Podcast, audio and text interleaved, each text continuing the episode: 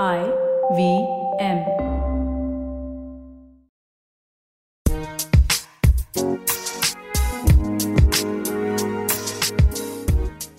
Welcome to States of Anarchy, a podcast on global affairs and foreign policy.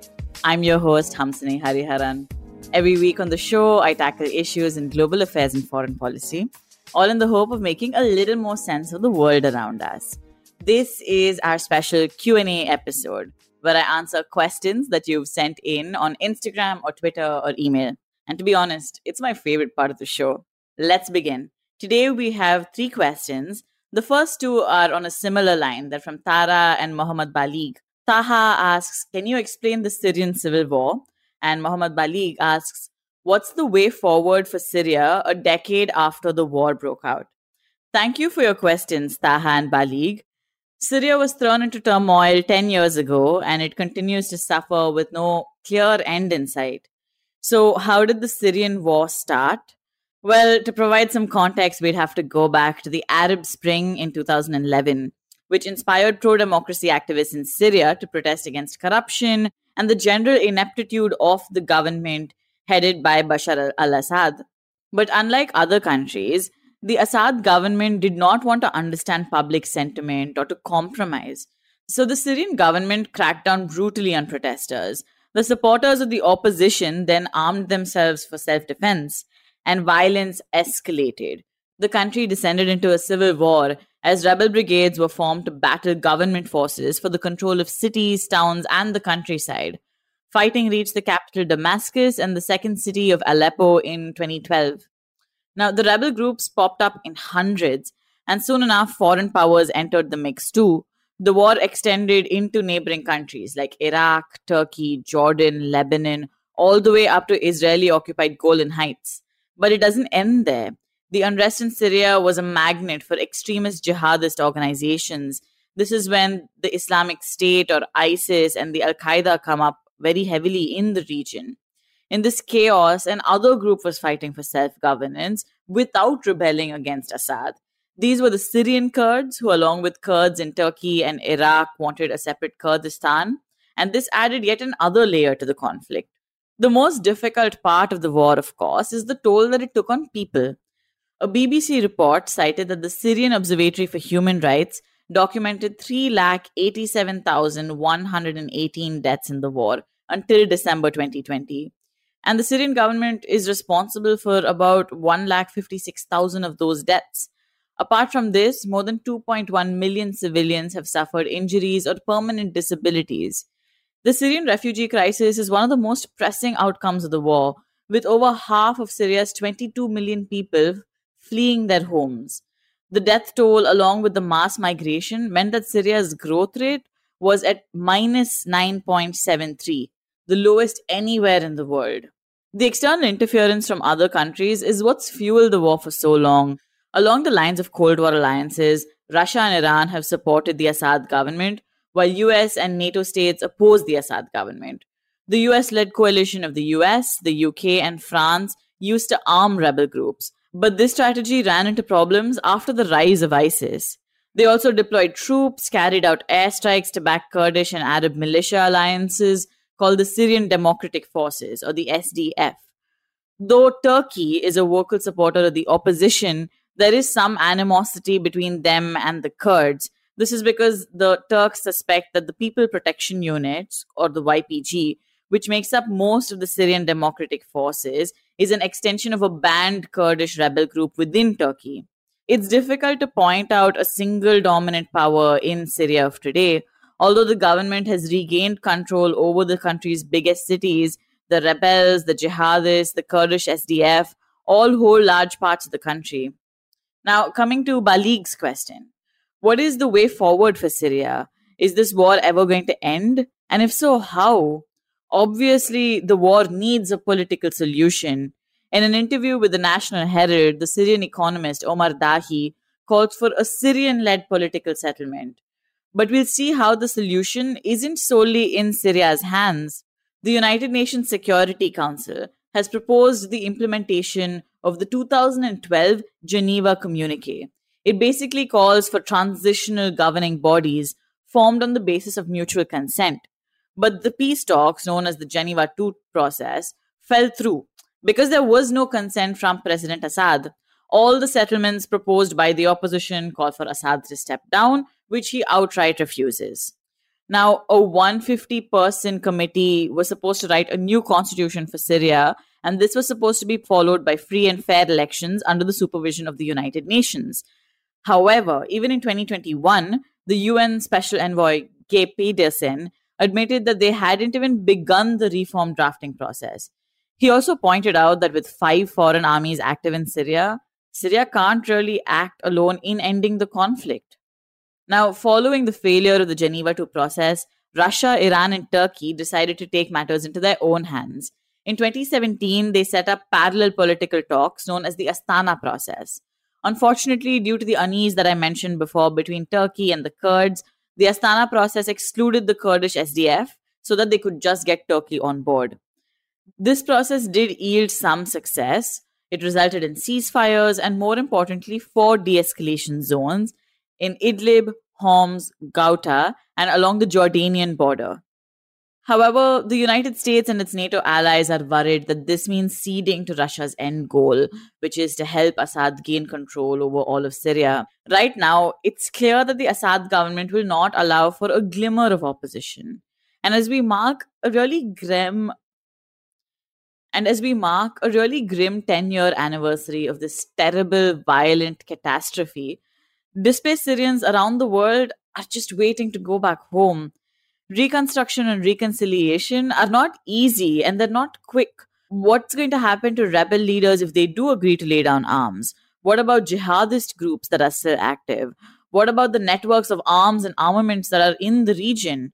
These are many questions about how we can ensure peace in Syria, but unfortunately, none of these questions have easy answers. Now, coming to our second question for today's episode. Ujwal Raj Sen on Instagram asks States of Anarchy about the reasons for IORA not being a strong collective. Firstly, thanks, Ujwal, for the question. After Quad in the last episode, I think it's good to look at other multilaterals that India is part of. IORA, or I O R A, or the Indian Rim Ocean Association, is a regional initiative based on the Indian Ocean.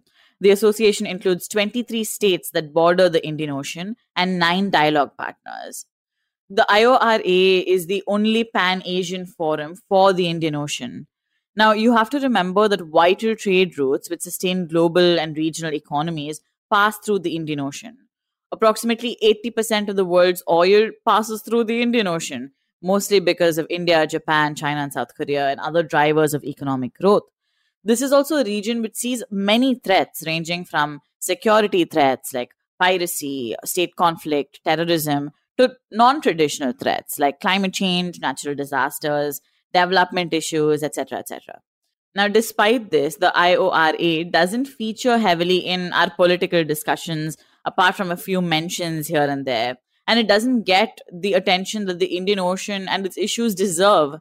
So like Ujwal, I think it's an important question to just ask, what stops the I O R A from being a stronger and active collective? Maybe one reason for the I O R A's slow progress is that it's a very young initiative. The organization formally took birth only in nineteen ninety-seven at the turn of the century. Successful regional collectives like the Association of Southeast Asian Nations, or ASEAN, were formed much earlier in the nineteen sixties and seventies during the boom in regional organizations. These organizations have had much more time to define and debate and deliberate on their issues. Or there are other organizations like the European Union, um, which have a strong regional identity, and that makes assimilation and functioning of the organization easier. I O R A has neither of these things. And while states do share the identity of being on the Indian Ocean Rim, it isn't really binding or even majorly cultural. Secondly, the member countries of the I O R A are all developing countries with their own regional and sub-regional issues.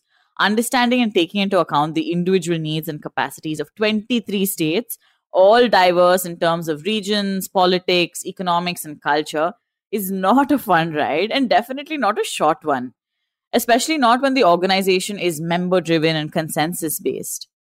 Another reason is that since the I O R A doesn't have binding terms, states prefer their own regional or sub-regional platforms to address issues.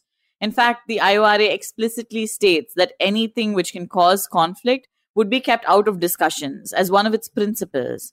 The I O R A doesn't have any conflict resolution mechanisms for its members. All cooperation is consensus-based without anything being mandatory. There's also no provision for mandatory reciprocation to provide any incentives for a contributing state. This makes the organization a little less preferable than other regional organizations who have strict guidelines and binding resolutions and treaties. The I O R A is supposed to be complementary instead of replacing any other bilateral or multilateral arrangements. Its problem is just that. It's remained just a complementary platform without shifting into high priority for any of its members. The I O R A's goals are also broad and diverse along with its priority areas. True, it does include business and academic communities so that it can take fiscal and well-researched decisions, but that requires time. Coupled with the consensus policy, it'll be some time before the I O R A can fully steam ahead with its efforts on priority areas.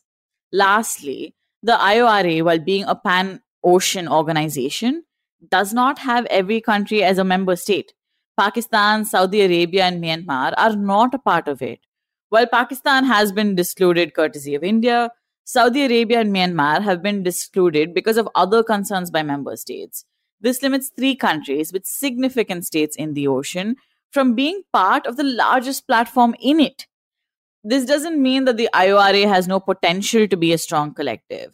With increased attention to the Indian Ocean and its rim states, the I O R A's popularity within global powers is increasing. Just in December last year, one of the P five nations, France, also joined the I O R A as a member state, a claim staked on its Reunion Island in the ocean. The U S A and China are already dialogue partners. Russia has been trying hard to get in as a dialogue partner. Since twenty fifteen, when the Indian government announced its Sagar policy, the security and growth for all in the region, India has also been attaching increased importance to the Indian Ocean.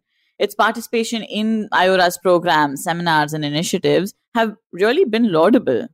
In my opinion, because of the reluctance of the I O R A to address issues, to enforce binding resolutions and trade agreements, it can't become a collective in the sense of being a proper economic or social bloc.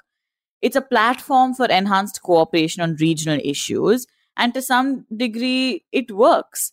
These issues would include free and uncoerced trade, anti-piracy, rescue missions, humanitarian assistance and disaster relief, climate change, et cetera. So an important takeaway from all of this would be that while the I O R A is definitely important in terms of geographical regions and issues it covers, would it be a solid NATO or E U type collective that one would think about in the future? Probably not. Anyway, that brings us to the end of this episode of States of Anarchy. Thanks for tuning in. And also thank you to Taha, Balig and Ujwal for their questions. If you also have a question about anything in international relations, then get in touch. You can email me at ibmstatesofanarchy at gmail dot com, or you can slide into my D Ms on Instagram at States of Anarchy or on Twitter at Hamsini H. If you want to show us some love, send this episode to someone who you think may enjoy it. You can also leave us a rating on iTunes or your favorite podcast app. If you want to be more involved, check out our Insta page where we post regularly about foreign policy and even quizzes where you can check out how much you know about the world. You can listen to States of Anarchy not only on the I V M podcast app or website, but on any other podcast app that you use. We'll be back next week.